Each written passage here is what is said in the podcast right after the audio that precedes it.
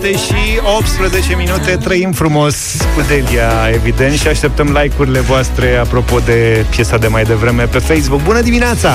Zi plină pentru o tânără de 22 de anișori din Constanța Care a bătut patru polițiști, trei agenți de securitate Și alte două persoane. Și avem și ilustrație audio în acest moment. Pentru îmbogățirea peisajului audio al emisiunii noastre Ia! Figa da tua.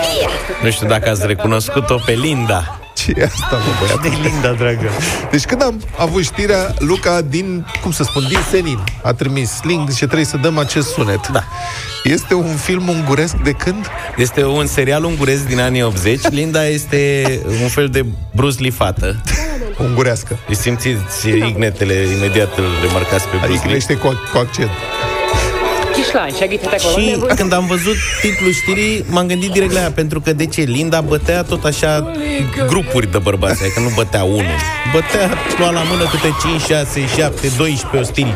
Piui, piuitul al ei. Ea, da, e ignetul ei de luptă. Avea Ea stopuri, pra- practic făcea karate. Aha. Linda, așadar, un serial ungurez din anii 80 era difuzat pe Bulgarii în aceeași perioadă cu Benji Cățelul, nu știu dacă mai știți. Eu nu prindeam bulgarii, că eram în Moldova sus Da, mă, da. Și Dar combinația e selectă, știi? Un, eram fan. un serial unguresc difuzat de bulgari Da. Ce mi-a plăcut mie mult la Linda copil fiind e că Linda, când se apuca să-i bată pe ăștia, avea fenta ei, se descălța. Ea atunci se purtau saboții aia de lemn, erau grei, știi ce zic? Mai țineți minte saboții de lemn aia cu da. talp ortopedică? Și ea când îi lua pe ăștia la rând, ea gen mergea pe stradă și hațul ataca unii. Da. Care nu se Tantanii învățau simt- minte deloc. Intra o muzică de asta de luptă. Tactarii. Și primul cadru era cu Linda cum se descalță. Zap, zap. Și pe urmă o băga pe aia. Cu... Ăsta era chelcășozul ei, a? Da, și se apuca și îi bătea pe aia Auzi, până la la comanda stop. L-a descălțat că de-au primit doi? Băi, Linda trebuie să... vrea să se facă polițistă, gata, am închis.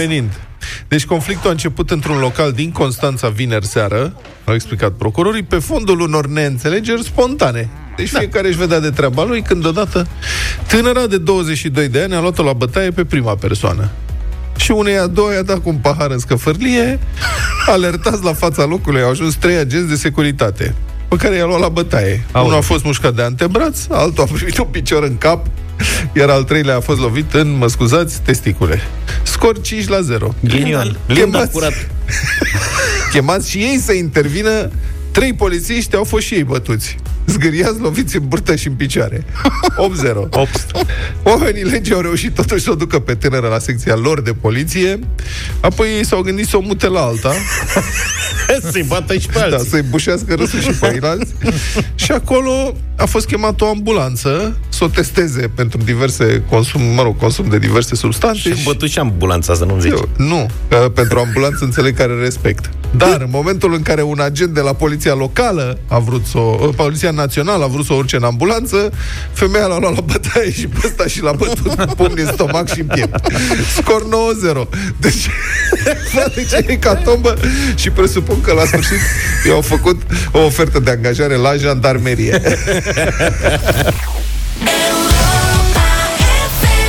7 și 31 de minute. Curierii au intrat în viața noastră de când cu pandemia. Atâna voastră, na, nu. Nu folosești mă și nu faci cumpărături rar. online? Nu, dar ai zis-o așa de ca și cum ar fi în fiecare familie câte unul. Băi, mai știi? N-ai de unde să știi totuși. Corect? Da, serviciile sau eu, business-ul s-a dezvoltat foarte puternic. Curierul bate întotdeauna de 3 De, ori. de trei ori, da. da. Depinde. Da. Mă rog, hai să nu ne ducem Da, da, da, direcția. da, da, mai bine. O mare companie de curierat din țara noastră a făcut publice cele mai neașteptate cereri venite din partea clienților, pentru că evident trebuia să vină și momentul ăsta. Clienții cer de multe ori un curier pentru că au de trimis un cotlet. Așa Asta e doar Luca cere mai să trimită cotlet. Da. Dacă are cineva de trimis la cotlete, cotlete și nu știe unde, noi să știți că putem să le primim aici, cotlete, câte vreți puteți să trimiteți, ne ocupăm noi. Topul celor mai neobișnuite este cam așa. Deci cereri de următorul gen. Bună ziua! Pot să trimit un colet? Așa. Are dimensiuni cam cât o pisică. Da, deci cam ce conține, întreabă curierul. O pisică răspunde creierul. Poți să contești precizia descrierii. Deci e cam cât o A fost pisică. sincer. Pe principiu că pisica poate să mai și strânge nițel.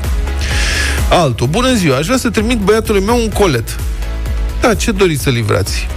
Păi niște jambon afumat, cărnați, pui congelați, e plecat din București la facultate să nu-i fie foame. Săracu. Și asta eu o înțeleg, pentru că acum, de când cu întârzierile astea atât de mari la trenuri, curieratul clasic de la mama către student, cu locomotiva, nu mai funcționează, că Corect. trimiți zacusca și nu știi când ajunge. Și da, probabil că oamenii vor să-i modernizeze, dacă vor să trimită un, un sufertaș cu ceva mâncărică încălzită pentru la mic, folosesc un curier. De asta au cerut ăștia la CFR majorări de salarii, că nu mai au banii din uh, Da, ciubucul din uh, Deci chiar așa, nu știu pachetul dacă de se la mai mamă. face curierat cu locomotiva. cum Era se foarte făcea pe precis. vremuri. Altul. Mi-a sosit astăzi televizorul pe care l-am comandat, dar nu funcționează. Poate veni cineva de la compania dumneavoastră să-l ridice, să-l repare și apoi să mi-l aducă înapoi? Asta e bună. Dezvoltarea serviciilor este un deziderat. Asta Da. ar putea fi o opțiune. Facem servicii de curierat și dacă vreți putem să mai facem și curățenie, iar pe la dumneavoastră reparăm ce e de reparat. Care e prețul, întreabă cineva, pentru care un curier este dispus să ridice trei saci de porumb, să-i ducă la moară, două localități mai departe, să aștepte ca morarul să macine porumbul și apoi să-i aducă la locul de unde au fost ridicați.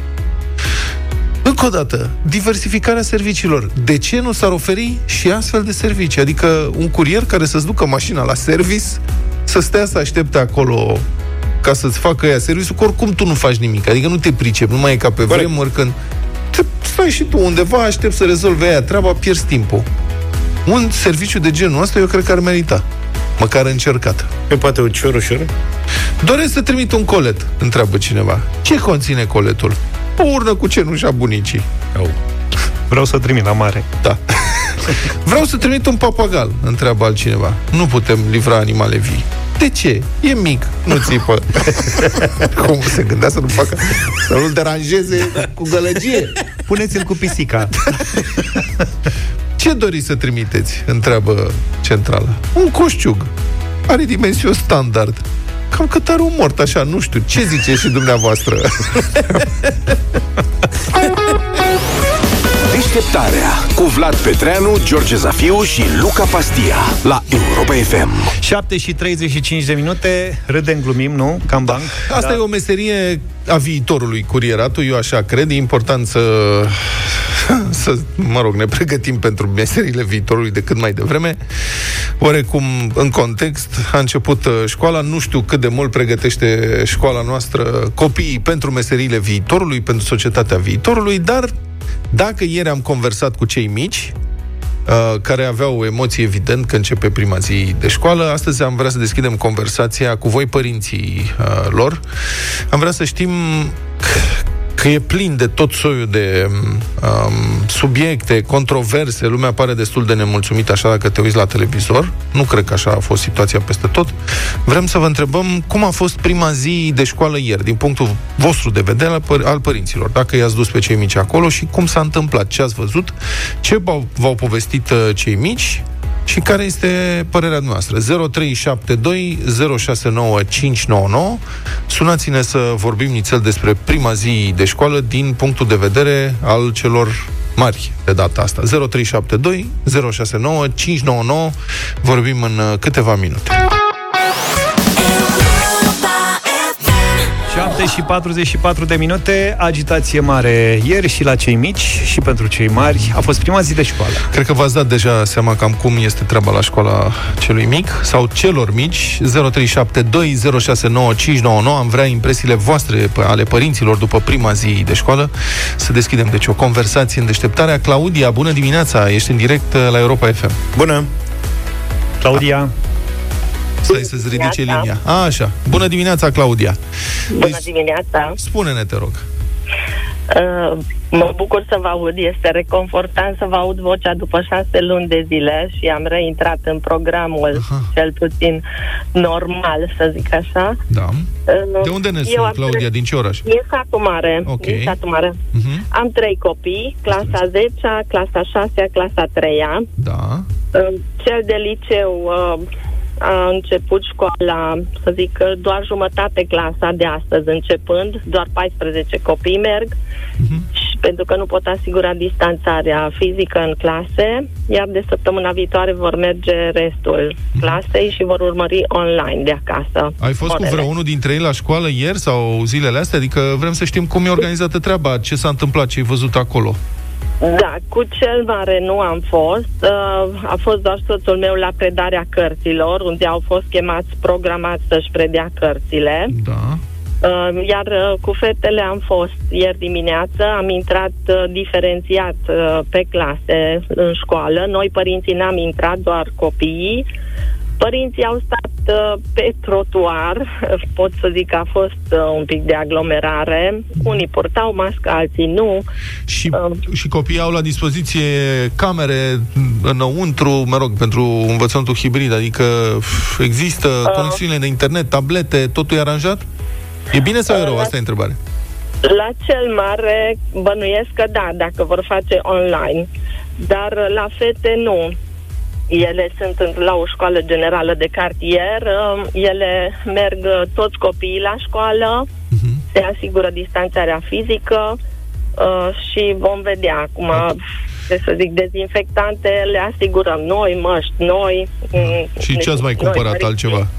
Noi, părinții. Da, mă rog. Am cumpărat marcare, am cumpărat separat fiecare copil să aibă markerul lui cu care va scrie pe tablă, buretele cu care va șterge tabla, chestii din astea am cumpărat fiecare individual. Am înțeles. Mulțumesc mult, Claudia, pentru intervenție. Ține deci nu, nu s-a schimbat absolut nimic, doar că sunt mai multe lucruri de cumpărat.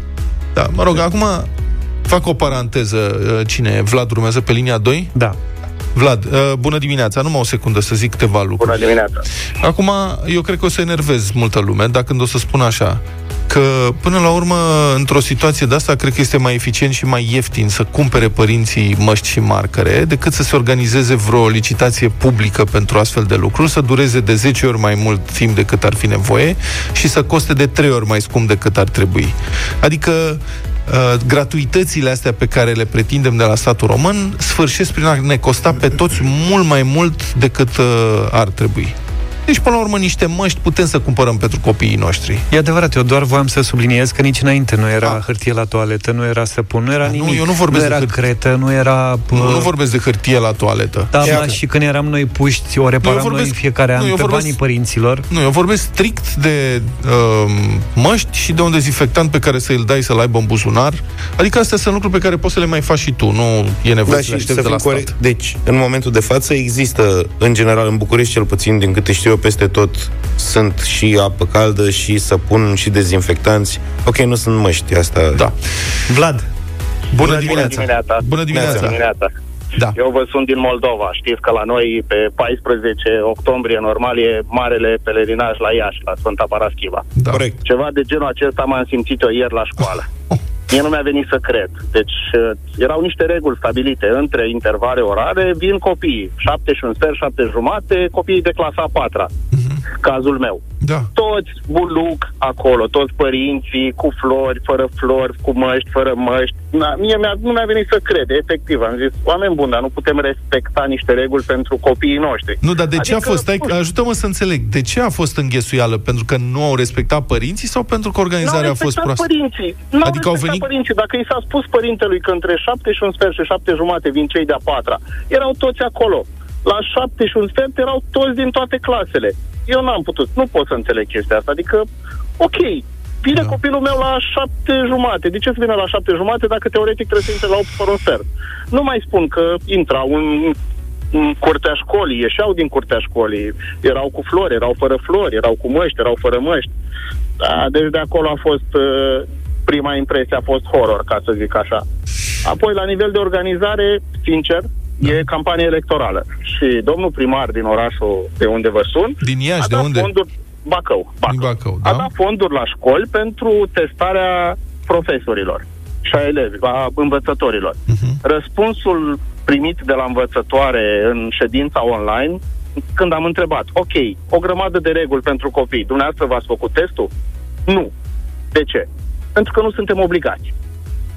Da. Și banii au ajuns la școli, am verificat din mai multe surse credibile. Deci banii sunt la școli pentru acele teste, dar personalul tot din școală, nu știu care, dar o parte nu și-au făcut testele pentru că nu sunt obligați.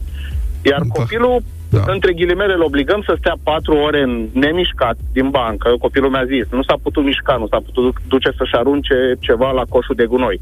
N-a putut să scoată masca, n-a putut să vorbească cu colegul. Eu am făcut un experiment ieri în mașină, eu merg foarte mult cu mașina. N-am putut să stau patru ore cu masca Da, pe evident. față. Da, evident, și nici patru ore locului. Mulțumesc pentru intervenție. Nu-mi dau seama despre ce este vorba aici. E o lipsă de empatie, de educație, de, cum să spun, de prevedere, de respect față de ceilalți. Adică, bun, sigur că nu-l obligă pe profesor, nu știu de ce nu-l obligă să-și facă testul ăla, dar dacă nu e obligat, poate un pic de responsabilitate? Nu, da, Fă testul, măcar să știi, să nu Dar care vezi că cumva să ajungem- îmbolnăvești pe alții. E o chestie de minim respect față de cel de lângă tine. Ajungem din nou la reguli, pe care dacă tot le facem, ar trebui să le respectăm. Plus asta, de ce, tot, de ce să te îngrămădești dacă ai intervalul tău orar? Ce Și aia rost cu are? florile. Bă, s-a spus peste tot. Fără flori anul ăsta la școală, Toată oricum, lumea zi- mă rog, dezbaterea e veche fără flori în general, că îți risipiți bani și nu știu, dar nu contează. Acum, din prevederi medicale, s-a stabilit să nu se ducă flori la școală. E Facebook-ul plin de părinți cu copiii cu buchete de flori, adică ei nu trebuie să te duci să vezi la școală, îi vezi Da. pe Am telefon. citit ieri la un uh, coleg de Breazlă avea un, un status de Facebook, spunea numai la Aragaz nu s-a anunțat să nu se Da. ducă flori. Da. Corina nu mai e, dar uh, e Adică în Carmen cu sensul noi. că s-a pierdut legătura. S-a pierdut legătura, da. Carmen, Carmen, bună dimineața! Neața, Bună dimineața! Bună!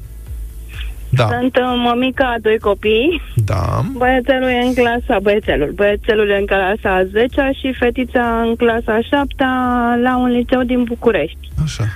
Um, să lăsăm cum s-a început școala, toată nebunia, că toți știm că a fost uh, horror. Uh, problema este ce facem cu copiii de acum încolo care trebuie să stea șase sau șapte ore cu această mască pe față. De, a nu se înțelege că sunt contra măștii, nu. Deci, um, ok, este safe pentru copii, dar problema e că nu vor putea sta atâtea ore. Ieri copilul meu mi-a zis, mamă, după prima oră m-a luat durerea de cap. Da. da, o să fie Abia o problemă. reușește să-și o dea jos să bea apă. Ce, ce înseamnă abia nu reușesc mai să-și o dea punem jos? de, deci nu mai punem de mâncare pentru că li s-a spus dați masca doar foarte, foarte puțin, după care vi-o puneți la loc iarăși. Da. E neplăcut, Da, dar mi e o s-a chestiune spus care ține că- de protecția fiecăruia. Știu că e greu, asta e. Sunt meserii în care se poartă masca Dar mai știți mult că timp. există încă o lege Sigur, sunt copii, da, în care se a, trebuiau să se reducă orele acestor copii. da, așa e. Nu se aplică, nu? Din 6-7 ore câte aveau pe săptămână, trebuiau la cei de la liceu să se reducă, cred că 4-5 ore, la cei mai mici, mă rog, mai multe și nu, nu s-a aplicat încă. Da, păi dacă de se fapt, reduc nu orele se aplică sunt... nimic. De- nu dacă se s- aplică reguli, nu se aplică nimic. E, Nu știu dacă e chiar așa că nu se aplică niciun fel de reguli. Mie mi se pare că sunt uh, excepții, nu vreau să mă înșel. În privința reducerii orelor, da. Uh, păi, dacă se taie niște ore, se taie și niște posturi. De aici ezitarea, care este evident... Bine. E ușor de înțeles, nu e justificabil. Dar e ușor de înțeles de ce nu se taie orele. Pe de altă parte, în unele școli, uite, de exemplu, la școala copiilor mei e deficit pentru că multe cadre didactice s-au pensionat din cauza situației da. astea. Păi, cu atât Iar mai o mult. problemă care o să apară și de care ne-am lovit deja în prima zi de școală a fost la Ștefan, la clasa 5 unde e sistem hibrid și sunt jumătate în clasă, jumătate acasă. E foarte greu cu tehnică banală, gen camera de luat vederea unui laptop, să faci cursul Da, nu astfel se încât poate. să fii bine urmărit să și de dă la copiii palier. din clasă și de către cei de acasă. Mai luăm un Da, telefon? Corina e cu noi, bună dimineața! Bună dimineața! Corina? Bună dimineața! Pe Bună. scurt, că trebuie să închidem. Te rog, experiența ta. Aceeași problemă ca ascultătoarei dumneavoastră, practic în programa școlară copii de clasa 5 în orar cu 7 ore, Da. o zi, 6 ore. Eu consider că este inuman din punct de vedere medical. Da, este complet neetic, Capacitatea într-adevăr. să stea- Da, aveți dreptate, așa este. E un lucru despre care am vorbit aici. Noi cerem copiilor să muncească mai mult de 8 ore pe zi, cât nu cerem unui adult. Și aparent nu sunt decât așa câțiva părinți revoltați din această cauză. Asta e o problemă profundă. Copiii aceștia ai noștri nu merită un astfel de tratament în foarte multe uh, locuri. Imagine Dragons Natural 8 și 9 minute Vă spunem din nou bună dimineața Și să, să nu ziceți că nu v-am spus. Rămâneți cu noi și în următoarele minute Doar despre realizări vorbim. După 14 ani de muncă Mă rog, asta mă gândesc că e o exagerare Totuși, da, după 14 deci ani. să încep. După 14 ani un mare obiectiv de investiție a fost dat în sfârșit în folosință în comuna vasluiană Fâstâci, și anume Școala Satului.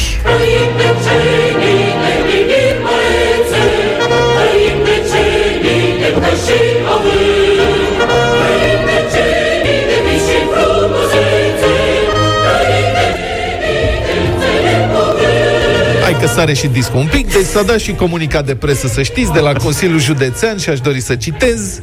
După 14 ani, grație intervenției primăriei și Consiliului Local al Comunei Cozmești, prin implicarea personală a primarului comunei, Hristache Sima, cu susținerea financiară a Consiliului Județean, a fost dusă la bun sfârșit construcția școlii gimnaziale. Și nu înțeleg formularea asta, a fost dusă la bun sfârșit, când aici trebuia să fie a fost ctitorită. Bravo. Că așa sună, zici că este o ctitorie. Da? Astăzi, elevii și cadrele didactice au cu adevărat... Nu, Astăzi, elevii și cadrele didactice au cu adevărat o școală europeană cu dotări de înalt nivel se arată într-un comunicat de presă al Consiliului Județean Vaslui. Sigur, e o școală cu un singur cat. Și, mă rog, parterul și câteva săli de clasă. Deci nu vă imaginați că ar fi vreo zgârie în oriceva. A costat de două ori mai mult decât trebuia. A durat cu doi ani mai mult decât un ciclu școlar preuniversitar complet. S-au schimbat trei primari în timpul cât școala asta a fost construită. S-au schimbat președinți de țară, guverne, nu știu câte. A intrat domnul Dragnea la pușcărie. Practic mai era puțin și ajungea și primul om pe Marte până au reușit responsabilii să finalizeze ctitoria, reconsolidarea ctitoriei. Cream că spui mai avea puțin și iese. În, da. în Dăbașca. În 2019, chiar și avocatul poporului s-a sesizat din oficiu, a declanșat o anchetă în legătură cu nefinalizarea lucrărilor de consolidare a acestei școli. Cred că e o greșeală asta. S-a da. autosesizat avocatul deci, poporului. Deci adică... Pentru că copiilor nu, le asigur, nu, nu li se asigura dreptul constituțional de acces la educație. Și nici măcar nu era de la zero, era o consolidare. Și era fiert avocatul poporului. era fiartă. Elevii au fost nevoiți să învețe în toți acești ani la dispensar și la ocolul silvic din localitate, pentru că numai acolo s-au găsit așa niște încăperi unde se, să se adune și să nu-i plouă. Deci, lucrările acestea de consolidare a școlii gimnaziale din satul Fâstâci au fost câștigate de o firmă în 2006 prin licitație, prețul inițial aproape 1,5 milioane de lei, dar foarte repede constructorii din Fâstâci s-au fâstăcit nu puteam să ratez, mă scuzați, și lucrările au fost întrerupte. Și au urmat nenumărate conflicte între constructori și autorități, și cane, penalizări, procese, suspendări, reveniri. Școala asta a devenit celebră. Un apel al elevilor din comună către guvern s-a viralizat acum câțiva ani. Copiii au scris, faceți ceva, ajutați-ne și pe noi. Apelul a atras atenția opiniei publice. La fața locului au venit diverse oficialități, înțelegeți? Deci a fost un efort aproape național. A fost o vizită inclusiv inclusiv fostul președinte al Camerei Deputaților, Bogdan Olteanu, și fostul ministru de interne, Cristian David, s-au dus la fața locului să vadă ce se întâmplă. Bine, acum, ca o paranteză, și domnul Olteanu și domnul David au încazat niște condamnări la închisoare pentru diverse fraude, nu legate de școala asta. Domnul Olteanu, șapte anișori, domnul David 5 anișori, sunt în diferite faze, unul e încă, mă rog, n-are rost, deci au trecut mult, a trecut multă apă pe Dâmbovița da, da, da. și pe ce curs de apă o fi pe acolo prin Vaslui? Fâstăcelul mic prin fâstăcelul mic. În cele din urmă, costul pentru finalizarea consolidării la școala din Fâstăci s-a dublat, ba chiar mai mult decât atât, a ajuns la 3,2 milioane de lei noi, dar iată a meritat. S-a inaugurat cu multă bucurie și ușurare, de ce să nu recunoaștem și acum cred că este momentul să înceapă reparațiile. 8 și 22 de minute, nu știu de unde lua Vlad astăzi, doar știri pozitive văd în, în desfășurătorul da. Dezvoltarea României nu poate fi oprită. Progresul vine, calcă totul în picioare. Linia de cale ferată care ar urma să lege aeroportul Otopen de Gara de Nord este aproape gata.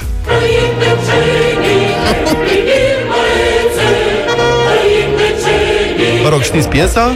Deci faptul că această cale de cale ferată este aproape gata, a reușit cumva să enerveze pe ceferiștii de la stat, adică de la CFR Călători. Ei s-au ofuscat pentru că alaltă ieri trenul care a făcut primul test până la aeroport a fost unul privat și nu de stat. De ce o fi acolo? Au luat ca să ajungă totuși la timp. Adică, adică, adică pentru că de ce, cum ar zice domnul Luca. Supărarea celor de la CFR Călători este că se scrie istorie feroviară acum, ridică puțin ambianța. Se scrie istorie feroviară fără ei. În locul lor a fost ales un tren al unei firme private din Cluj-Napoca.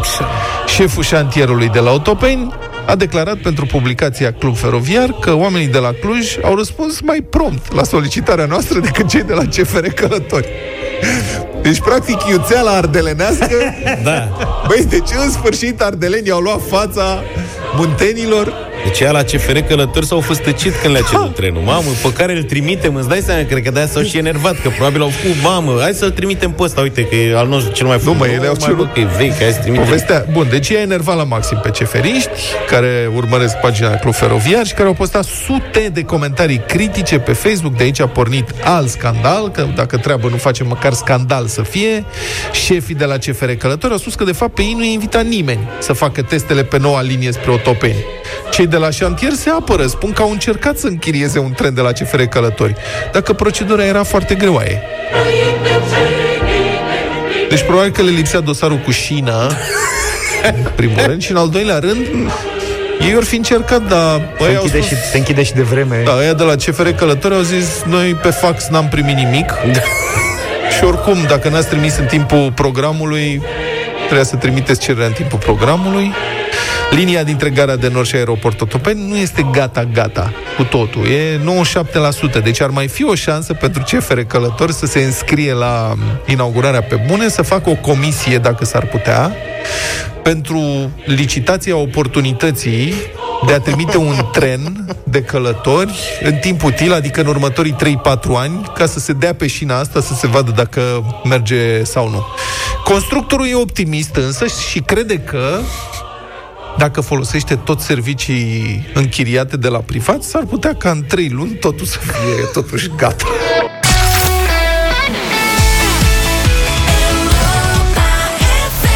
On Me, cea mai bună muzică de ieri și de azi la Europa FM. Apropo de muzică, partea aia cu bătălia hiturilor va fi foarte tare astăzi. Ne întâlnim cu bătălia peste aproximativ 40 de minute. Știre foarte importantă de la astronomi. Astronomii americani susțin că au descoperit posibile semne de viață extraterestră în atmosfera super încinsă a planetei Venus. Mm.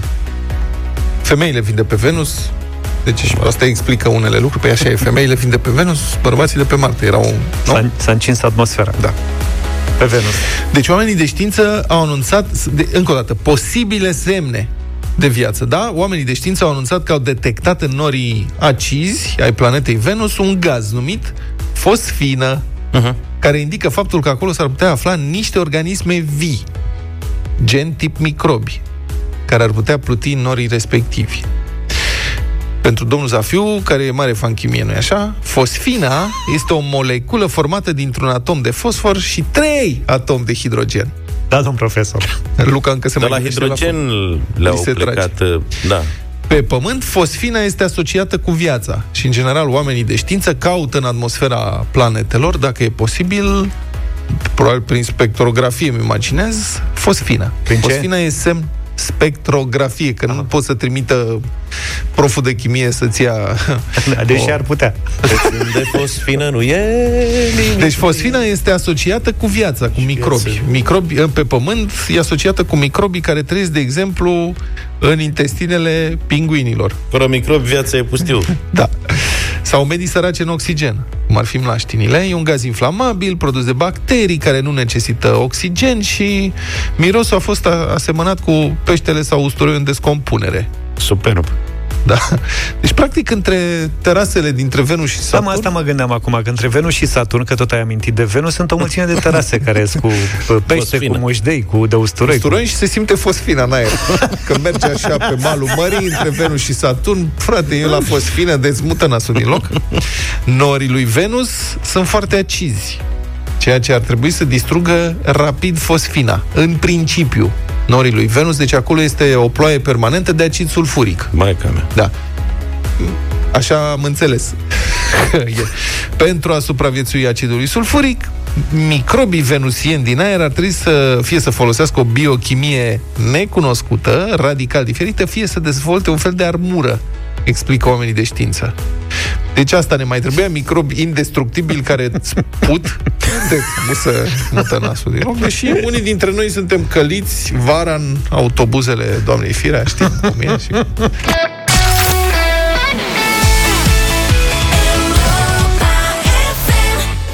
What's Love Got To Do With It Kaigo și Tina Turner. Vă spunem din nou bună dimineața 8 și 46 de minute. După 9 ani de eforturi Ctitoria metroului din drumul taberei Este gata și se deschide azi În crucea zilei la ora 12 V-am zis că astăzi este cu dezvoltarea infrastructurii și a României. Noua secțiune din M5, metrou 5, linia 5, are 7 km, 10 stații. Prin inaugurarea acestei magistrale, capitala ajunge la 78 de km de rețea, 63 de stații de metrou. Trenurile vor circula la un interval de 6, 9 și 10 minute în funcție de intervalul orar, potrivit programului publicat pe site-ul Metrorex. Iar informația asta a venit ca o surpriză, pentru că din știrile pe care le văzusem, oamenii se lăudau că o să poată să circule la intervale foarte reduse, chiar și de 90 de secunde. A, ce bine am zis, drumul tabere e mare. Unde mă, în România? Da, păi nu, înțeleg că asta de pe linia, nu știu, că linia 2 cu Piața Victoriei, acolo circulă la două minute cel mai rapid, Așa, cred. da. Da, Confirm. și acum văd aici, 6, 9, respectiv 10 minute. Poate durează. până și iau avans, avans Până- că până capătă Până viteză. fac mușterii, că nu prea au prins. Mușterii? E nebunită, ăla este un oraș acolo. Drumul taberei este un alt oraș. Da, dar oamenii sunt temători la început. Trebuie să coboare în subsol. Să... Trebuie să-și facă rodajul Da. Ei nu sunt obișnuiți Și în nu drumul sunt taberei. învățați, da. Bun, e, asta trebuia să fie gata în 3 ani. S-a lucrat în uh, ritmul specific românesc, atunci când vine vorba de lucrări de infrastructură, orice fel de autos, lucrări de infrastructură, la fel, se mișcă foarte greu. Autostrăzi, căi ferate, metrou. De ce avem noi această problemă? L-am sunat pe deputatul USR Cătălin Drulă, care urmărește uh, cu încăpățânare și pasiune, Cătălin, bună dimineața, nu? Bună dimineața! Cu mult înainte de a intra în politică toate eforturile pentru dezvoltarea infrastructurii din țara noastră, uh, de unde talentul ăsta al nostru de a face lucrurile în șapte ani în loc de doi? Că toți în jurul nostru reușesc cumva să facă infrastructură mai repede ca noi. Și bulgarii, și albanezii, și muntenegrenii, și sârbii. Ce să mai vorbim de unguri? Care e problema românilor, totuși, Cătălin? În primul rând, ați spus bine pasiune, pentru că pasiunea implică și suferință și cam doare când îți pasă de, de infrastructură și vezi cum se întâmplă în România. Da. Principala problemă, dacă ar fi să pun așa, într-un singur loc degetul și apoi putem să detaliem puțin, este în uh, managementul acestor proiecte. Echipele care se ocupă de aceste proiecte de la A la Z. Um, un proiect mare, un proiect de sute de milioane de euro, un proiect de miliarde de... Orice fel de proiect poate fi. Poate fi un proiect imobiliar, poate fi un proiect de metrou, poate fi o autostradă, un mall, o dezvoltare de fabrică și așa mai departe. Trebuie să aibă oamenii potriviți la cârmă, care să ia deciziile corecte, să subcontracteze firmele care trebuie, pe caietele de sarcini care trebuie, pe proiectele care trebuie. Ori asta nu se întâmplă, um, pentru că politicienii de-a lungul anilor au pus la cârma infrastructurii oameni uh, din partid, oameni nepricepuți. Bă, Au dar și de intervenit 30 de ani, în toate domeniile, și cale ferată, și autostrăzi, și aeroporturi, Da. și dezvoltare energetică, și orice. În toate domeniile s-a degradat calitatea asta a actului de management și pe feroviar, și pe rutier, și pe metrou. Dacă e să luăm comparația, dacă e să luăm exemplul acesta al metroului din drumul taberei, ăsta, proiectul ăsta a avut toate problemele pe care le poate avea un proiect în România. Primii trei ani n-a fost finanțat, adică 2000, 12, 13, 14. Deci în 2011 s-a semnat un contract. Mie îmi place să fac comparația cu o casă. Ca să-ți faci o casă îți trebuie două lucruri. Îți trebuie bani Uh-huh. Și dacă nu te ocupi tu personal, unii dintre noi timp să se ocupe și își dau seama ce greu e, ar trebui să iei pe cineva care să, să ducă proiectul, să facă un proiect tehnic, să contracteze un constructor. E, uh, aici, la, la metrou din, din drumul taberei, primii trei ani nu s-au alocat bani, Uh, în special guvernul Ponta în 2012-2013 atunci a tăiat foarte brutal finanțări la proiecte de infrastructură, deci abia prin 2015 a început treaba. Bun, spui că, nu, spui că nu există management, mai avem un minut, că nu e folosit management de calitate, dar oamenii aceștia există în țara noastră, pot fi găsiți undeva? Există și în țara noastră, dar în general sunt în privat, pentru că pentru profilul acesta de om e mai e mai uh, găsești o cale mai naturală să lucrezi într-o firmă privată mare. Deci sunt oameni care în privat gestionează astfel de proiecte și există și români care lucrează în străinătate. Eu chiar am vorbit cu o serie de oameni de ăștia când, când eram consilier al premierului celor să întreb ce ar face să se întoarcă în țară și răspunsul lor și să lucreze într-o companie de stat, la asta mă refer, să gestioneze astfel de proiecte de autostrăzi. Răspunsul lor a fost și salariu, că la asta n-am așteptat, dar nu asta era cel mai important și a spus, domnule, nu m-aș întoarce pentru că mi-e frică că îmi pun un politician, un uh, analfabet de ăsta șef, care începe să calce pe deciziile mele și eu profesional nu pot să intru într-un proiect în care să lucrez în stilul în care se lucrează în România. Deci, încă o dată, este vorba despre încurajarea și promovarea meritocrației în țara asta, nu a idiocrației. Deputatul USR, Cătălin Drulă, mulțumesc foarte mult pentru aceste explicații și avem uh, și o piesă care se potrivește cu situația, nu doar cu metrou, ci în general cu dezvoltarea infrastructurii. Este adevărat, vine de la frații noștri moldoveni, de la trupa intact, uh, dar noi suntem frați și avem, cred, aceleași probleme. Fiți atenți la versuri. 3, 2, 1 la pupitru Intact în următorul nostru capitol Vă zic o leacă despre asfalt. Calitate superioară, autostrăzi, doamne ferește Numai glot și doar și beuncă, dar asfaltul nu-i lipsește. Guvernarea e foarte proastă și normal că-i domnul Chicu Numai drumuri și șosele în care îmi bag eu polonicul Ionele, nu fi trist, viața e frumoasă Dar și dură, nici lui Dodon nu-i place drumul și o ia prin arătură. Merge șef mașină nouă, treapta întâia să ne uță 2000 de kilometri, zici că ești într-o căruță. Este o frică, frica e mare și există în fiecare Abonamentul la tractare și la vulcanizare Așa e când te vinzi pentru o bancă de tușon Că o să colești toate gropile ca un pilot de matagon Că dacă scârță e mașina și hodorojește de sândoaie Dacă vrei să nu se audă, dai muzica mai tare! Drumurile noastre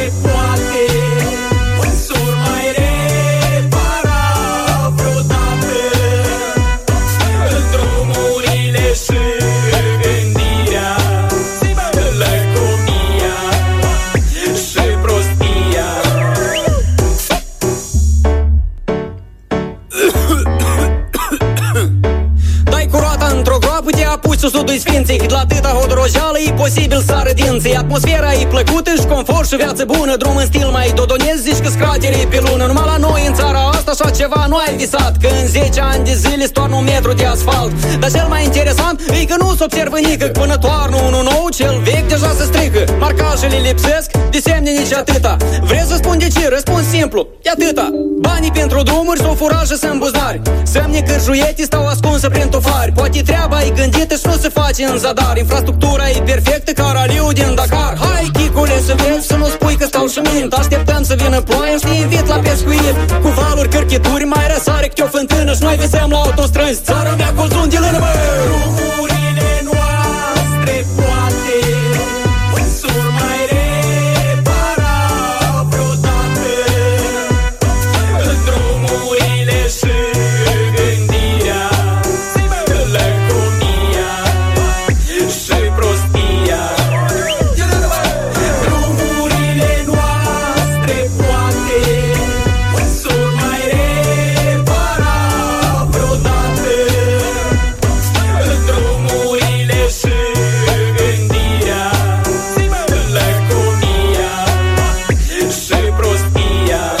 Se numesc băieții ăștia, drumurile noastre este piesa și am primit feedback de la ascultătorii noștri direct în playlist această melodie.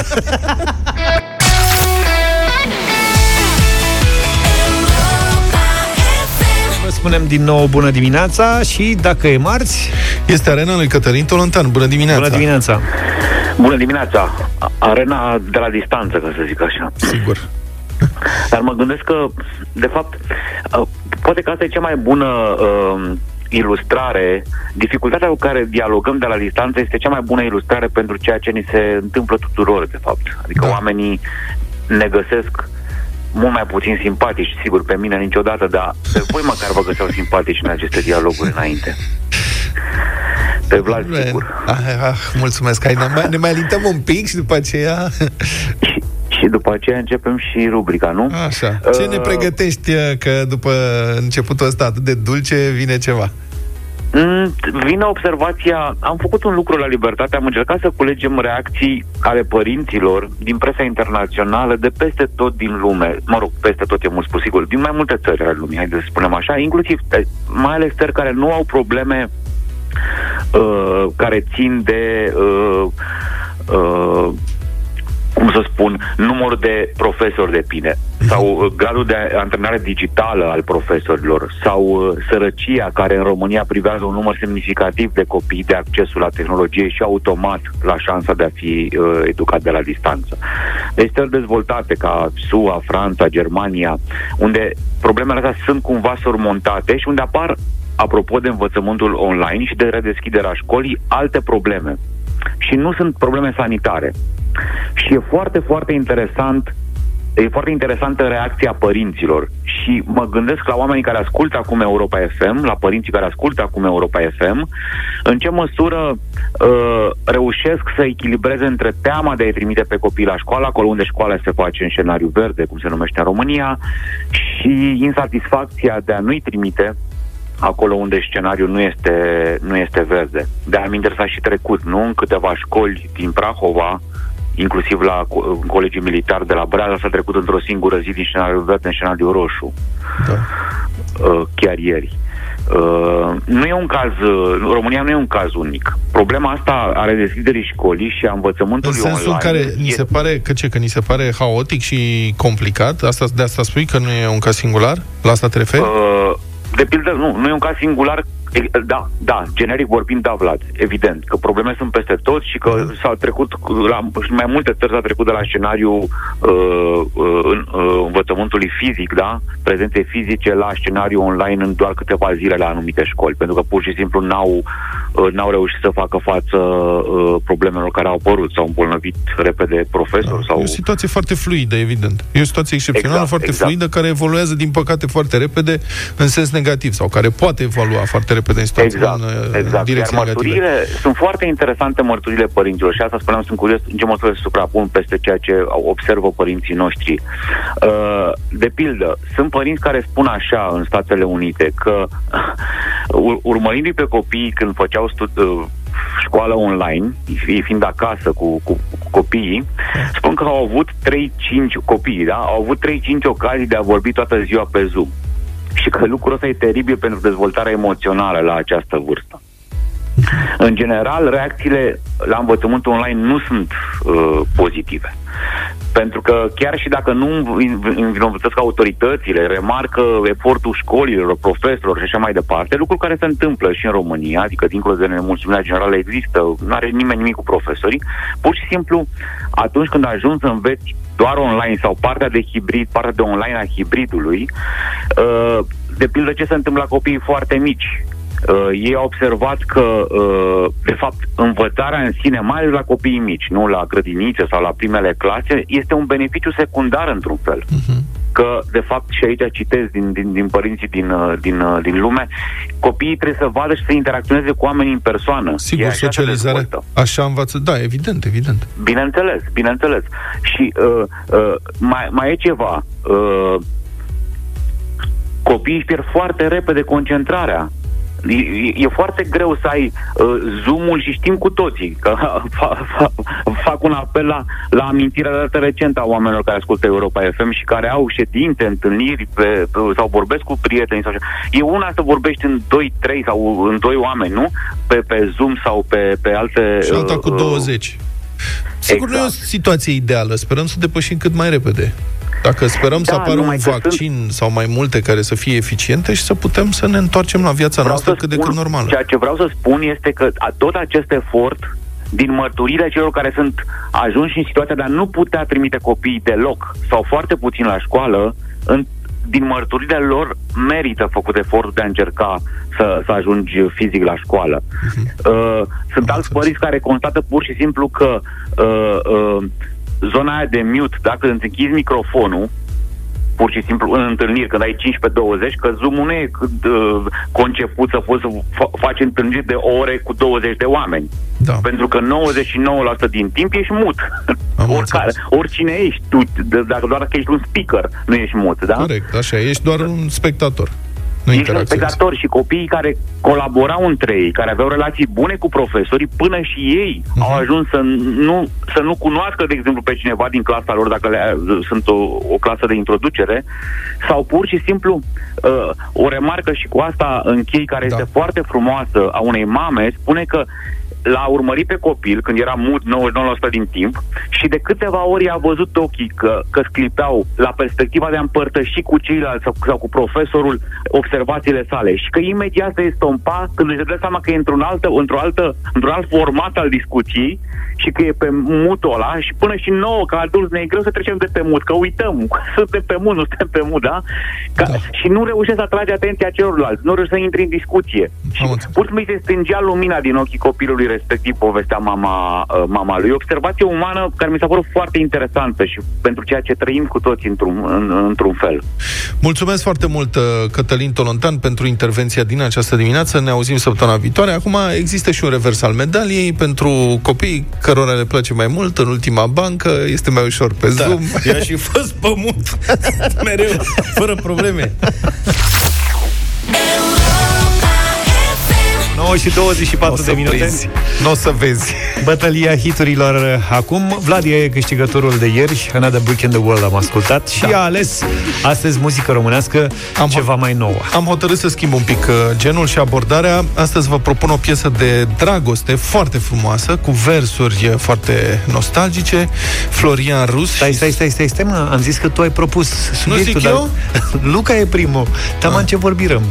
Bine. Hai te lăsăm pe posibil Luca. puteai să schimb dacă am început să vorbesc și Bine, să hai spun- vorbește, hai da, mă, spune. dacă am stabilit că Hai, Luca spune. și a Lasă-mă început... să fie el. Gata, Hai, mă. spune, Vlad, Am zi tu schimbat, acum. spune, spune. Soren și Florian Rus, sunetul meu preferat. Sunetul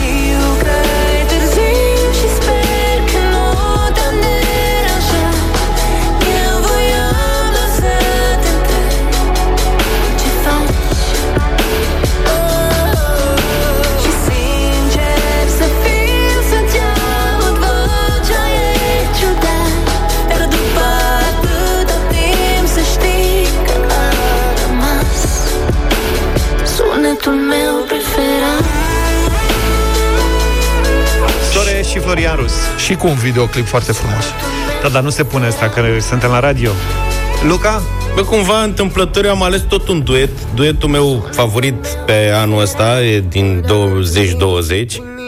The Motans cu Alina Eremia din trecut. Aș vrea să uit de tine Dar pașii tot la tine duc Din viața ta-am plecat Uitându-mi inima în trecut Aș vrea să uit de tine Dar pașii tot la tine duc Din viața ta-am plecat Uitându-mi inima în trecut Din duet în duet, tot muzică românească, tot mai nouă și tot duet. Eu am ales Ami, care cântă alături de B.U.G. Mafia, 8 zile din 7. Flacăra de mine arde Arde Ea mă împinge mai departe O hrănesc mereu cu fapte Arde 8 zile din 7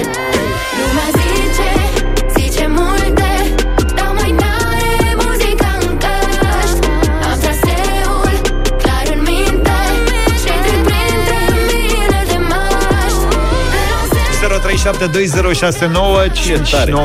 Hai să vedem ce alegeți în această dimineață Așa. pentru a asculta după bătălia hiturilor. Ia să vedem. Monica, bună dimineața! Bună, Monica! Bună! Salut, Gașcă! Salut! Bună! Ia, Iașu vă salută. Te salutăm, Iași. Ia zi! Da, e, păi, fără discuție cu Luca. Am Bine, văzut Monica, că am votat, mulțumesc. Gata. Mulțumim, Monica. Monica e fostă câștigătoare de la dublu sau nimic de ani de zile în urmă, da, da, da. Alin, bună dimineața! Bună, Aline! Bună, Bună. dimineața! Salut! Uh, am votat uh, cu The Motan și Alina Eremia ca să intre în playlistul Europa FM. Acum, bineînțeles, votez tot cu ei și vă anunț că cu Candy Crush am avansat foarte mult. La ce nivel ești? Uh, 2400 și ceva, 2500. Suntem pe urmele tale. Mult succes în uh, viitor. Mulțumim tare Mulțumesc mult. pentru Nu vot. jucat niciodată Candy Crush ăsta, e ceva, e treabă? E complicat de asta. Eu n-ai jucam acum 10 ani, adică când cânta B.U.G. Mafia. Mihaela, bună dimineața! Bună, Mihaela! Bună! Bună dimineața, Mihaela din București, cu Vlad. Mulțumesc foarte frumos, o bună alegere, este o piesă Mafia. foarte nostalgică și foarte Credeam că frumoasă. rupe B.U.G. Adrian, bună dimineața! Salut, Adi! Salut! Salut băieți, direct în playlist, da? 87, ca să fie treabă. George, Normal. A, bineînțeles. gata. Adrian, îți mulțumim tare mult.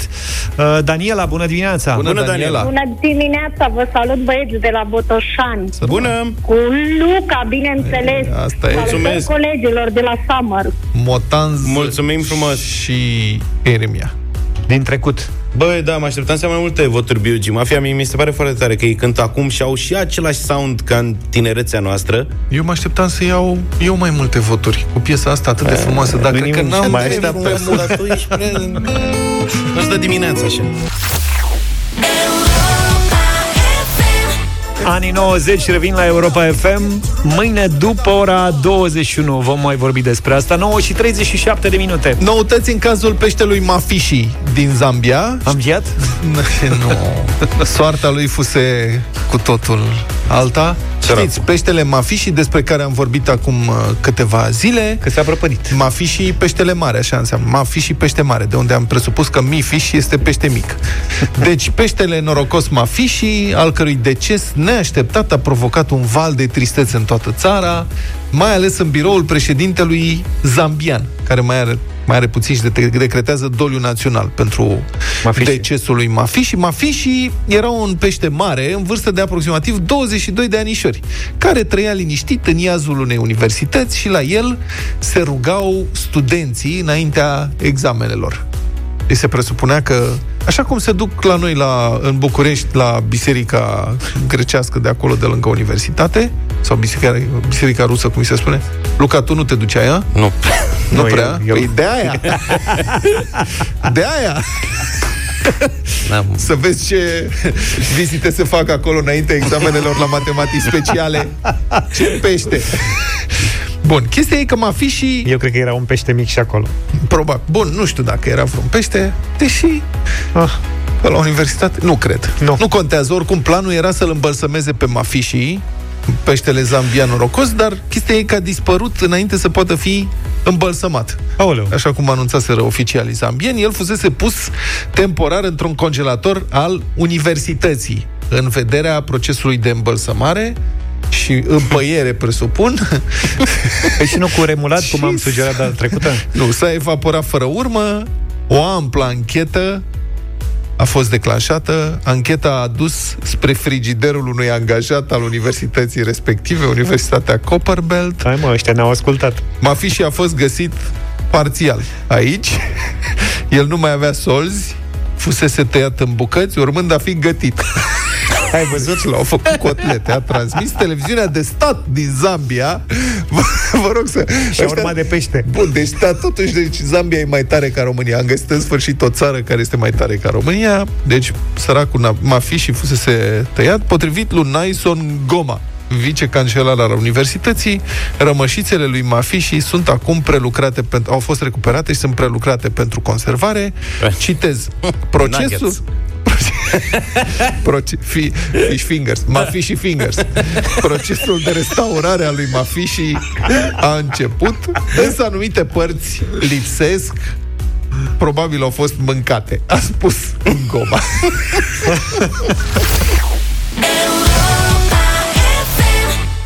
Love You Like a Love Song Selena Gomez la Europa FM 9 și 49 de minute O zi deosebită pentru microbiștii din România Majoritatea dintre ei O zi magică, 15 da. septembrie, în 2005, a fost o seară de vis pentru fotbalul românesc. Practic, geneza sezonului supranumit de presă Eurofantastici. Așa e Și așa a rămas numele câți bani ne-am bucurat de performanța de atunci. Steaua Dinamo și Rapid aveau să se califice Și în grupele Rapid. Cupei UEFA, actuala Europa League pentru cei mai tineri dintre ascultătorii noștri, iar giuleștenii și echipa din Ghencea ajungeau să fie chiar adversare în sferturile de final. A fost probabil apogeul fotbalului românesc post-revoluționar. Sigur. În urmă cu exact 15 ani era prima manșă a turului întâi, ce preceda faza grupelor, iar cel mai bun rezultat i-a aparținut lui Dinamo, 5 la 1 cu Everton. Iani Zicu, Petre, Petre în care Juca Florentin Petre. Zicu și Florentin Petre au adus mingea în fața porții, de unde cu capul la doar două minute după ce Claudiu Niculescu a deschis scorul, rămâne la minge Dinamovistul. Iobo se repliază la timp centrale, bună, Festival de goluri. Dinamo avea să ajungă în grupe, la fel ca Steaua și Rapid, însă n-a reușit să treacă și mai departe. A urmat un moment foarte trist din istoria clubului din Ștefan cel Mare. Meciul de la... Atunci se juca, erau cinci echipe în fiecare grupă și se calificau primele trei. Se juca o singură manșă, nu se juca tur-retur. Iar Dinamo are ultimul meci în deplasare la Olympic Marseille. Și acolo, la ultima fază a meciului, Chihaia trimite mingea spre poartă. Bartez era portarul Olympic Marseille, este greșit. Și când să treacă mingea linia porții, fluier arbitru sfârșitul meciului. nu Da, exact. Da, a fost... exact. Ce scandal. A rămas în istorie, Mă rog, da. scandal a fost doar la noi aici. Că, na. Tot Ursmaier era de vină, nu? Da, a fost foarte... Bă, nu, adevărul e că a fost extrem de frustrant momentul ăla. Dacă ar fi terminat, s-a terminat cu victoria francezilor 2 la 1, dacă ar fi fost egal, Dinamo ar fi mers și ea mai departe alături de Steaua și de Rapid. În aceeași seară, revenind la data de 15 septembrie 2005, la turul 1, Steaua a câștigat cu 3 la- 3 la 0 în Norvegia pe terenul lui Valerenga. Rădoi poate pătrunde, șutează de la distanță. Este 1 la 0 pentru Steaua. La un șut bomba lui Rădoi. Bolhov părea pe minge, însă șutul a fost foarte puternic. O primă scăpare a mijlocașilor de închidere a celor de la Valerenga. Încobară, 2 la 0. Iacob. De remarcat totuși calmul comentatorilor la goluri, cuplu Grădinescu-Cosmescu obișnuit cu succesele stelei din Da, acea ce perioadă, să- n-au ce făcut mare să mai caz. zicem, da. Mirel Rădoi, actualul selecționer, deschidea așadar uh, scorul, iar din echipa de atunci mai făceau parte Dică Ogăraru, Neșu sau Bănel Nicoliță. În fine, Rapid a obținut o remiză nesperată în Olanda, 1 la 1 cu Feyenoord Rotterdam. La Rotterdam s-a jucat fără spectatori, olandezii erau uh, suspendați de UEFA. Așa e. Marius Constantin. Maar Ai preferat uh, comentariul în olandeză? Nu există. Vasilac. Vasilac. Vasilac. Hens. Dat is Hens. Vasilache, Ciprian Vasilache. Penalty Ciprian. Vasilac obține un penalti Er was geen finalul meciului. Glijdt daaruit, maar dat hoeft hij doen. Vasilac. Extra gele kaart had kunnen krijgen. Dat gelukkig niet. Want hij Superb op geel. o limbă foarte plăcută. Vasilac. Vasilac. De penalty nemen. Ja. Ciprian Vasilac Lodewijks en het is 1-1. Wat een ontzettend vervelend moment voor Feyenoord. Să vă mai bucurați un pic de... Hai că ne-am bucurat cu Vasilac, Ciprian Vasilac a făcut ieri 36 de ani.